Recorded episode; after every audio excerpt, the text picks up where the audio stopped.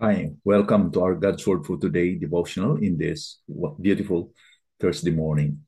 Let us begin our devotional on the book of Job this morning.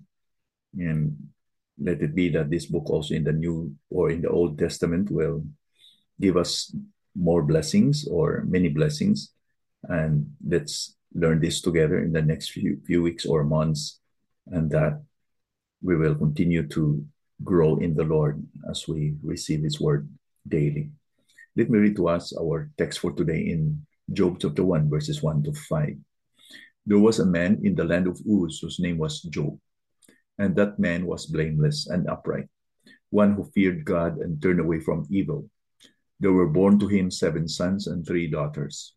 He possessed seven thousand sheep, three thousand camels, five hundred yoke of oxen, and five hundred male female donkeys, and very many servants, so that this man was the greatest of all the people of the East. His sons used to go and hold a feast in the house of each one in his day, and they would send and invite their three daughters, sisters to eat and drink with, with them. And when the days of the feast had run their course, Job would send and consecrate them, and he would rise early in the morning and offer burnt offerings according to the number of them all. For Job said, "It may be that my children have sinned and cursed God in their hearts." Thus Job did continually. We're introduced here to this man, and he was blessed by God. How blessed was Job by God? Job lived in the land of Uz. According to Cambridge Bible for Schools and Colleges, exegetical commentary, let me read about this place.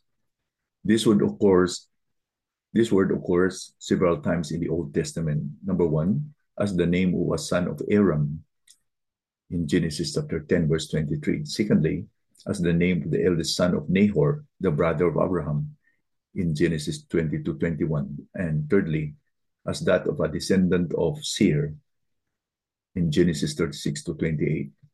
So these references would point either to Syria on the northeast of Palestine or to the region of Edom further south. So presently, this could be between uh, Syria, Israel, and Jordan right now. So what does Job, the word Job as, a, as his name, mean? If the word be Hebrew, it might mean the assailed or persecuted, that is, by Satan. In Arabic, the form of the word is Ayyûb, and if derived from the dialect, the name might mean the returning, that is, penitent, or more generally, the pious. Job is several times spoken of in the Quran. In Surah thirty-eight, forty-four, he is called awwâb, which means ever returning to God, that is pious rather than penitent. But there seems no allusion in the term to the etymology of his name, for in the same chapter, both David and Solomon received the same epithet. So this comes also from the Cambridge Bible for Schools and Colleges commentary. Job was richly blessed materially. There were born to him seven sons and three daughters.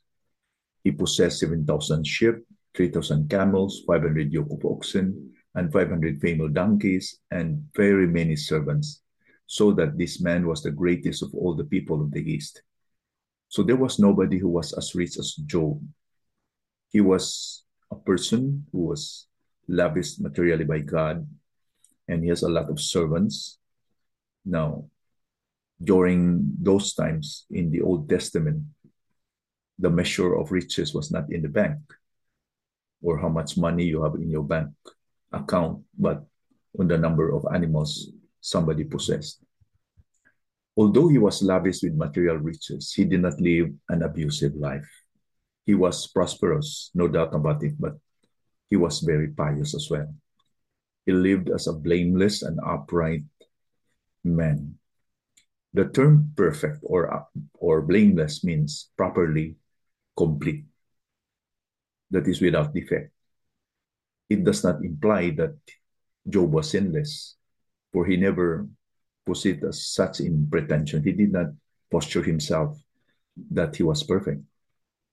But he was a righteous man, free from any specific sins that could bring down the chastisement of God. In other words, he, he dealt his sin with God right away. So he was blameless. In short, he was a morally upright person. You cannot point, pinpoint something in his life that is worthy of concern in the way he lived. He lived a morally upright life. Moreover, he was also God-fearing. He feared God. Now, Solomon said, the fear of the Lord is the beginning of wisdom.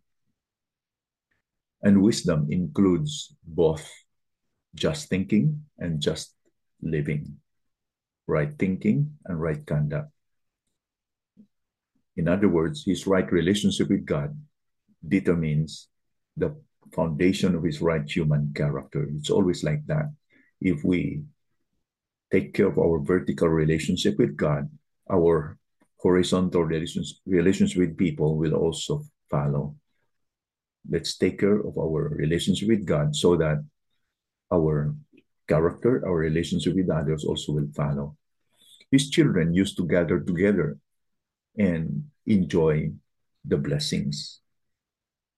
The Pulpit Commentary explained the phrase here that his, his children, particularly his, his sons, went and feasted. This phrase seems to mean they were in the habit of feasting in their houses. It's as his own residence, and the residence was not a tent, but a house. So they were really settled in the place. Job and his sons were not mere nomads, but belonged to the settled population. Now, it seems to us here that there was this weekly feasting and celebration of the blessings of God, but we are not really conclusive about it, but it was frequent. In other words, we can see here that God has no animosity for us to enjoy the blessings of life. When we enjoy food, recreation, travel, there's nothing wrong with that. But here we know that Job knew that the nature of the human heart should not be taken for granted. His sons could sin in these feastings. Now, when we talk about enjoying life, Solomon also resonated with this, and even he reflected about enjoying life. Let me read his writings in Ecclesiastes chapter eleven, verse nine. Rejoice, O young man, in your youth, and let your heart cheer in your in the days of your youth. Walk in the ways of your heart and the sight of your eyes, but know that for all these things, God will bring you into judgment.